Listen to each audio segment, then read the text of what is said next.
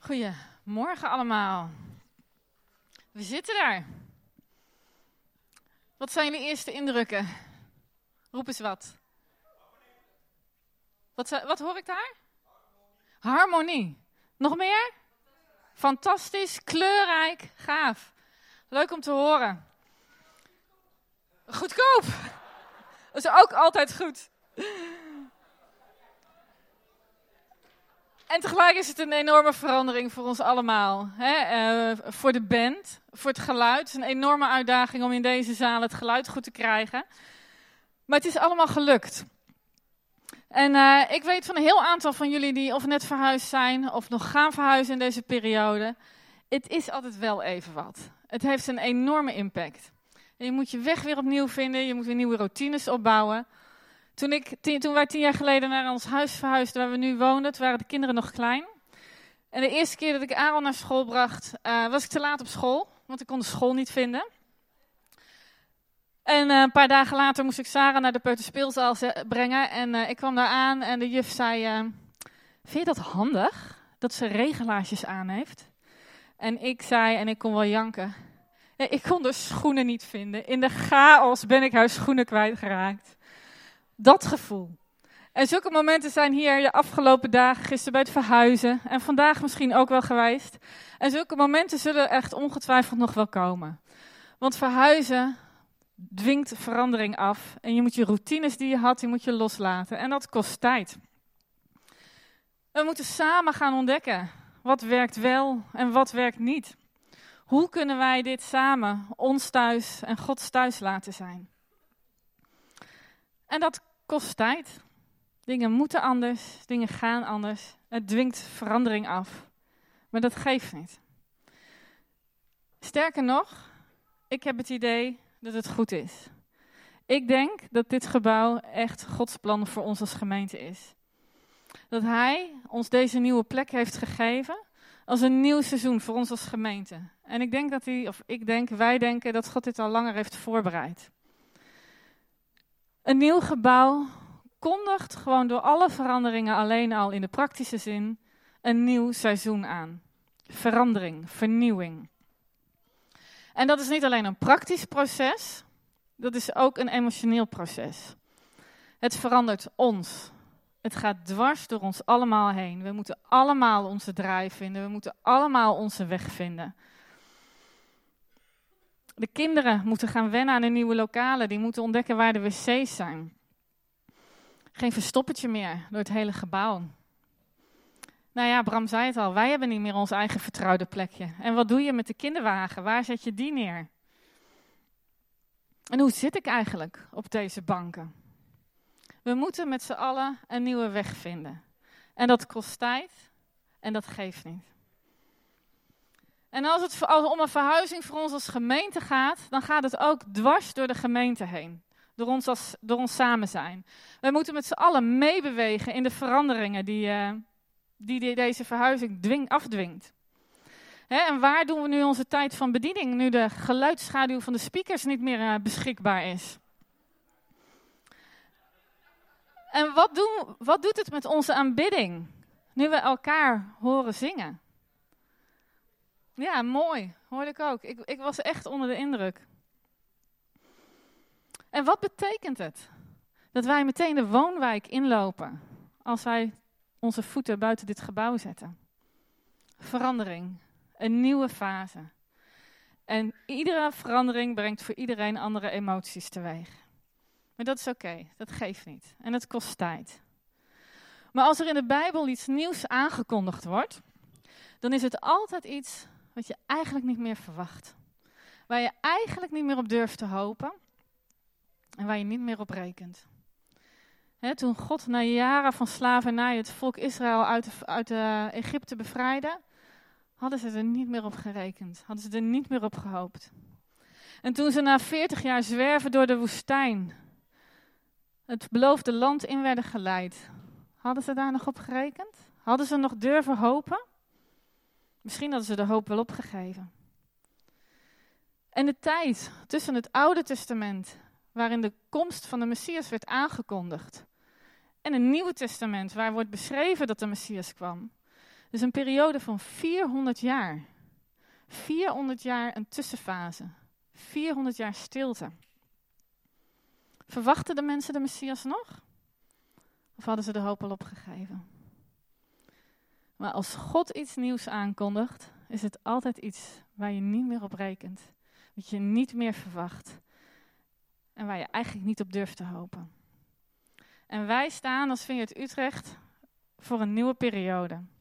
Het nieuwe gebouw kondigt dat al aan. Dus laten we eens kijken wat God door de profeet Jesaja zegt als het gaat over verandering en over nieuwe dingen. Jesaja drieënveertig, vers achttien en negentien. Blijf niet staan bij wat eertijds is gebeurd. Laat het verleden nu rusten. Zie, ik ga iets nieuws verrichten. Nu ontkiemt het. Heb je het nog niet gemerkt? Ik baan een weg door de woestijn. Ik maak rivieren door de wildernis. In deze tekst zitten eigenlijk drie fases. Het verleden, blijf niet staan. Laat wat gebeurd is, laat dat daar. Laat het verleden rusten. En het gaat over het nu. God heeft iets geplant. En als ik dat dan lees, dan voel ik bijna zijn, am- zijn enthousiasme. Het is aan het ontkiemen. Zie je het al? Merk je het al? En de toekomst. Ik baan een weg in de woestijn. En een rivier in de wildernis. He, en het spreekt over een aandeel van ons en een aandeel van God. Ons aandeel is het verleden laten rusten. En onze ogen openen voor wat gaat komen. En Gods aandeel, daar zegt hij van, ik ga iets nieuws verrichten. Ik baan een weg door de woestijn.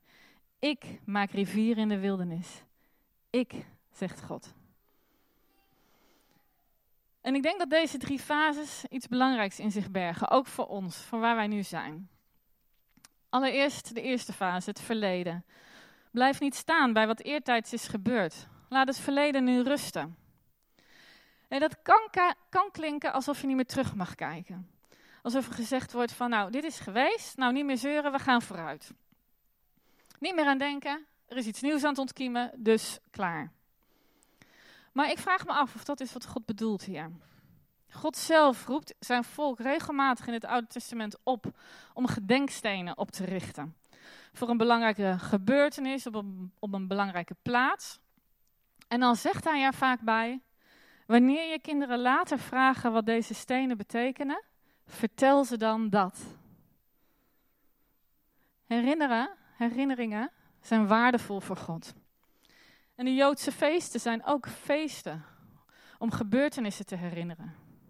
Het is belangrijk om die te gedenken en te herdenken. Dus het is niet, niet van, we hebben het er niet meer over. Ik denk dat het een andere betekenis heeft. In de M B G-vertaling staat het zo. Denk niet aan hetgeen vroeger gebeurde en let niet op wat oudstijds is geschied. Zie, ik maak iets nieuws. En daaruit spreekt volgens mij veel meer. Je hebt gezien wat ik, wat ik kan, wat ik heb gedaan. Je hebt me meegemaakt. En hoe de dingen vroeger gebeurd zijn, heb je gezien. Maar ik ga nu, nu iets nieuws doen. Ik ga iets anders doen. Verwacht iets nieuws. God werkt niet volgens protocollen en procedures. En wat hij één keer heeft gedaan, doet hij de volgende keer misschien totaal anders. Dus verwacht iets nieuws. Verwacht iets anders. En een ander aspect van het kijk niet terug en blijf niet staan bij wat geweest is. Dat verwoordt de Bijbel in gewone taal voor mijn gevoel iets beter. Denk niet alleen aan wat gebeurd is. Kijk niet alleen terug naar het verleden. En in het Engels staat er, do not dwell. Blijf niet hangen. Blijf niet hangen in het verleden. Kijk niet alleen maar terug. Maar verwacht. Verwacht wat ik ga doen. Er is iets afgesloten. Er is een periode afgesloten. Er is een fase voorbij. En wat was, is niet meer. En iets wat voorbij is en wat niet meer terugkomt, dat kan pijn doen. Dat voelt als losscheuren. En soms voelt dat echt als een verlies. En we kunnen niet meer terug. Er waren misschien vroeger dingen beter. Maar wat was, is niet meer. En ik denk dat wat, dat wat God hier bedoelt, door Jesaja heen, is... Blijf niet op die manier terugkijken. Blijf daar niet hangen. Blijf niet kijken naar hoeveel beter het vroeger was. Laat het verleden los. Zet een gedenksteen neer en gedenk. En herinner. Maar laat het verleden in het verleden. Een van de oude Romeinse filosofen die zei, Seneca, die zei... Every new beginning comes from some other beginning's end. Ieder nieuw, nieuw begin ontstaat uit het einde van een ander begin. Voordat er iets nieuws kan beginnen, moet iets anders eindigen. En dat schudt ons op een bepaalde manier door elkaar. Dat gaat dwars door ons heen. Maar het is ook nodig dat we het echt laten eindigen. Beseffen dat het niet meer terugkomt. En dat kan pijn doen. Maar het hoort erbij. Want elk nieuw begin heeft een verlies in zich. En als we dat herkennen en erkennen... Als we dat niet herkennen en erkennen, staat dat iets nieuws in de weg.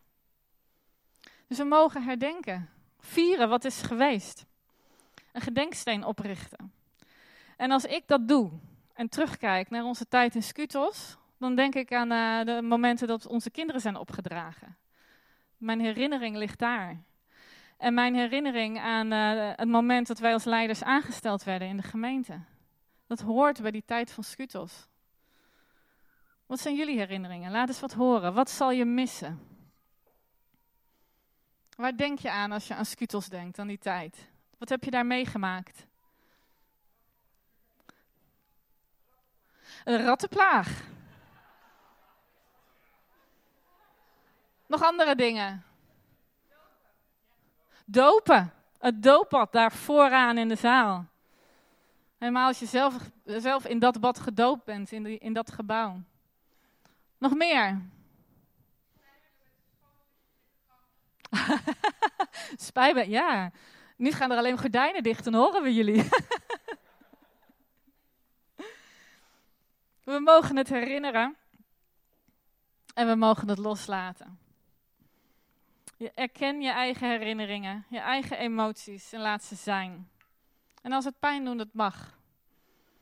Pijn van verlies en de pijn in veranderingen. Daarin mag je ontdekken dat God onze trooster is. Dat Hij ons zijn Heilige Geest gegeven heeft. And every new beginning comes from some other beginning's end. En God is al wat begonnen. Het ontkiemt al. Heb je het al gemerkt? De tweede fase, het nu, is ook best een ingewikkelde fase. Er is iets aan het ontkiemen. Dat vraagt wachten. En dat vraagt geduldig zijn. En niemand houdt echt heel erg van wachten. Maar voor God is wachten essentieel. Het is een essentieel onderdeel van je leven met Hem. Abraham wachtte vijfentwintig jaar op de vervulling van zijn belofte van een zoon. Mozes wachtte veertig jaar in de woestijn voordat zijn roeping voor hem bekend werd. En het volk Israël trok veertig jaar door de woestijn voordat ze het land in mochten dat God hun beloofd had. En Jezus wachtte dertig jaar voordat hij aan zijn bediening begon. Wachten. Hoe lang duurt dat wachten? Geen idee. En waarschijnlijk duurt het langer dan je wil. En is het ingewikkelder dan je denkt. Want het wachten is een soort tussenfase. En een tussenfase kan op die manier ook verwarrend zijn. Want het oude is voorbij en het nieuwe is er nog niet helemaal. Het is aan het ontkiemen. En iets wat ontkiemt zit voornamelijk onder de grond. En daar gebeurt een heleboel, maar als je ernaar kijkt, je ziet het niet. Maar in dat wachten doet God ontzettend veel. Want Gods doel met verlies en verandering en vernieuwing... zit hem niet alleen in de omstandigheden of voor ons nu in een gebouw. Hij is met iets veel groters bezig. Hij zet een veranderingsproces in gang in jou en in mij en in ons als gemeente. En dat veranderingsproces is veel groter dan wij nu kunnen overzien. En als je kijkt naar het volk Israël, dat veertig jaar in de woestijn, uh, had veertig jaar in de woestijn nodig om los te komen van hun identiteit als slaven. Om te ontdekken wat het is om te leven met een liefhebbende God Een vader die hen, van hen houdt en die hen leidt. En er waren momenten dat ze terug wilden. Naar de slavernij, naar Egypte, naar waar ze vandaan kwamen. De pijn en de moeite van het nu, van het toen, was ineens veel minder erg in vergelijking met de pijn en de moeite van het nu. En ze waren misschien toen niet vrij, maar ze hadden wel te eten. En nu hebben ze geen eten. En nu is het leven taai, op een hele andere manier. Maar dan leren ze God op een andere manier kennen. Als een God die, ze, die hen hoort en die naar hen luistert. En die voorziet, die dagelijks wil voorzien in voedsel, in manna, in de kwartels. In het afscheid nemen, in het loslaten, in het wachten op wat komen gaat en door alle verandering heen, mogen wij God zelf ontmoeten. En dat wordt zo mooi verbeeld in het verhaal van de doortocht door de woestijn. Dat verhaal staat in uh, Jozua beschreven, hoofdstuk één tot en met vijf ongeveer. Ze waren uit Egypte geleid, ze hadden door de woestijn getrokken en ze stonden voor de Jordaan. En dat was hun enige hindernis om het land Israël of het land Kanaän binnen te trekken. Maar het was een onoverkomelijke hindernis. Want de rivier was in die tijd een diepe, brede, snel stromende rivier. En een doorwaadbare plaats was eigenlijk maar moeilijk te vinden. En drie dagen lang kijken ze tegen die barrière aan. Maar terug kunnen ze niet meer. En voor hun ligt die rivier. Ze moeten er doorheen om in dat beloofde land te komen. En ze weten, dit kunnen wij niet zonder God. Maar God had aan Jozua beloofd, toen, hij, uh, toen Mozes was gestorven en hij het volk ging leiden, dat hij zelf hem bij zou staan. Net zoals die Mozes had bijgestaan. En het eerste wat God zegt op het moment dat hij hem oproept om het volk door de Jordaan naar, naar het beloofde land te leiden, is: ik ga met je mee. Dus Jozua zegt tegen het volk: u zult merken dat de levende God in uw midden is. En dan doet God een wonder. Iets wat het volk niet verwachtte, waar ze geen rekening mee hadden gehouden. Waar ze misschien ook wel niet meer op gehoopt hadden. Jozua drie. Toen het volk het kamp het had opgebroken om de Jordaan over te trekken, gingen de priesters die de ark van het verbond droegen voor het volk uit. En zodra de priesters bij de Jordaan waren aangekomen en hun voeten door het water werd omspoeld, de Jordaan stond de hele oogsttijd buiten zijn oevers, kwam het water tot stilstand en het vormde een dam, heel in de verte bij de stad Adam, die vlakbij Seretan ligt. Het water dat naar de Zoutzee ging, of de Dode Zee, stroomde helemaal weg. En het volk trok over, ter hoogte van Jericho. En de priesters die de ark van het verbond van de, met de Heer droegen, bleven precies in het midden van de bedding van de Jordaan staan. Terwijl heel Israël overtrok tot de laatste man. De priesters gingen voorop. En pas toen de, de voeten van de priesters het water raakten, trok het weg. En de priesters droegen de ark van het verbond. Een teken van Gods aanwezigheid. Het ark van het verbond staat voor Gods persoonlijke aanwezigheid. God zelf ging voor hen uit. Hij bleef niet achter. Hij gaat vooruit. Hij is degene die de weg vrijmaakt. In het wachten, in de doortocht, in de verandering is hij aanwezig. En hij zegt: kijk, let op, er komt iets nieuws aan. Zie je het al? In iedere verandering, of het nou voor ons als gemeente geldt, of een persoonlijke verandering, God is voor ons uitgegaan. Hij heeft de weg bereid. En hij is bezig iets nieuws te verrichten. En dat kan kaal en leeg en dor en droog voelen. Maar het kan ook modderig en kleierig voelen. Zoals dat, ik kan me voorstellen dat het moeilijk doorwaadbaar was. Dat die, die grond modderig was. En je weet waar je vandaan komt. En je hebt nog niet helemaal zicht op waar je naartoe op weg bent. Maar God wil ons laten weten: ik ben in je midden. Misschien zie je het nog niet. Maar kijk, let op. En niet alleen voor ons. Voor het volk Israël geldde dat de volken om hen heen al hadden gehoord hoe God hen door de Rode Zee had geleid. En het nieuws van de doortocht door de Jordaan was al, lang, was al snel voor hen uitgegaan. En de volkeren waren vol ontzag voor de God van het volk van Israël. Het verhaal gaat niet over ons. We zijn er wel een deel van. Het gaat ook over ons. Maar God is de kern van het verhaal. En het wonder gaat om Hem, om Hemzelf. Zodat wij en de mensen om ons heen zullen zien wie Hij is.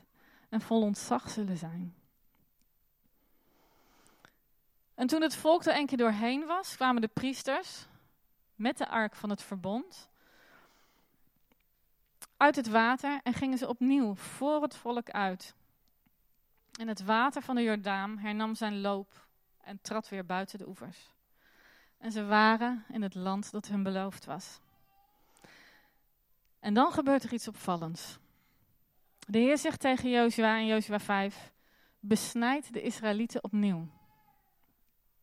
In die veertig jaar in de woestijn was er een nieuw, nieuwe generatie geboren. De oude Israëlieten die uit, Israël, uit Egypte weg waren getrokken, waren ondertussen overleden. Dat waren de mensen die besneden waren.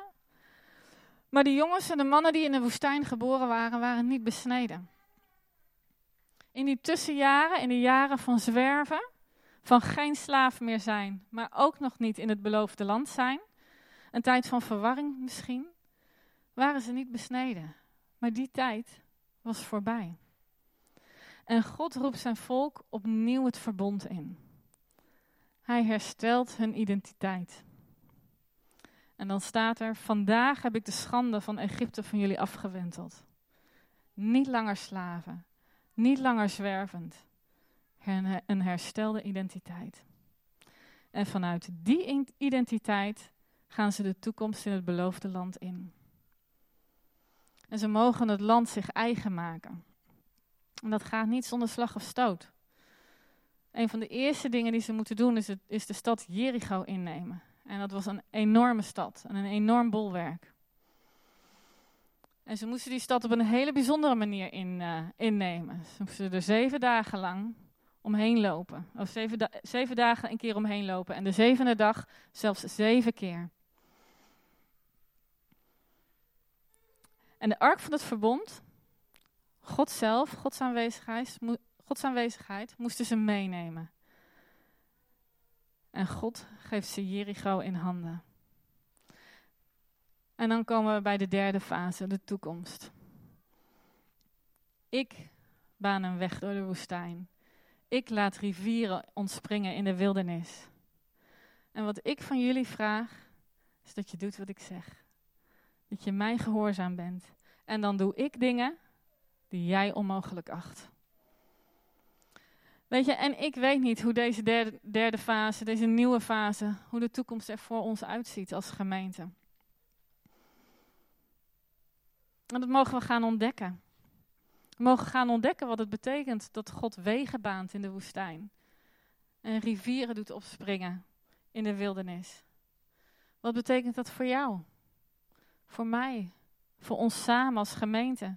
Wat betekent het voor dit gebouw en voor deze wijk en de mensen die hier wonen en werken? En ik denk dat dat iets is wat we met z'n allen mogen gaan ontdekken. En het zal iets nieuws zijn. En misschien heb je het nog niet eerder meegemaakt, nog niet eerder gezien. En dat is ook weer spannend. Maar wat ik wel weet, is dat God voor ons is uitgegaan. Dat we de dingen die achter ons liggen, mogen herinneren, mogen gedenken. En mogen loslaten. En dat God bij ons is in de verandering. En dat Hij zich dwars door de verandering heen op een nieuwe manier zich aan jou en aan mij en aan ons wil openbaren. Ik weet dat Hij iets nieuws aan het verrichten is. Ook al zie ik het nog niet. En ook al voelt het ook niet altijd zo. Maar ik hou mijn ogen open. En wat ik weet is dat Hij zich aan ons verbonden heeft. En in alle veranderingen, Hij verandert nooit.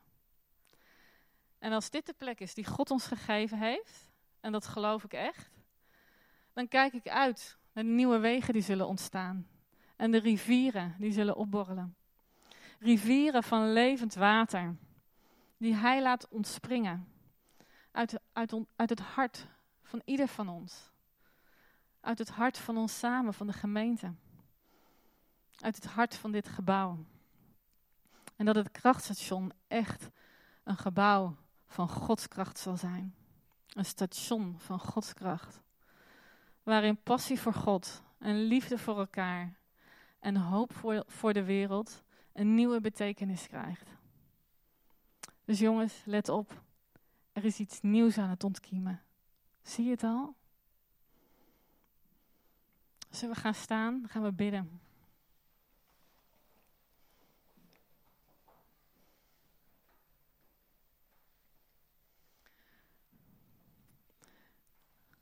Ja, Vader, het is niet de eerste keer dat we het zeggen, maar we zeggen het opnieuw.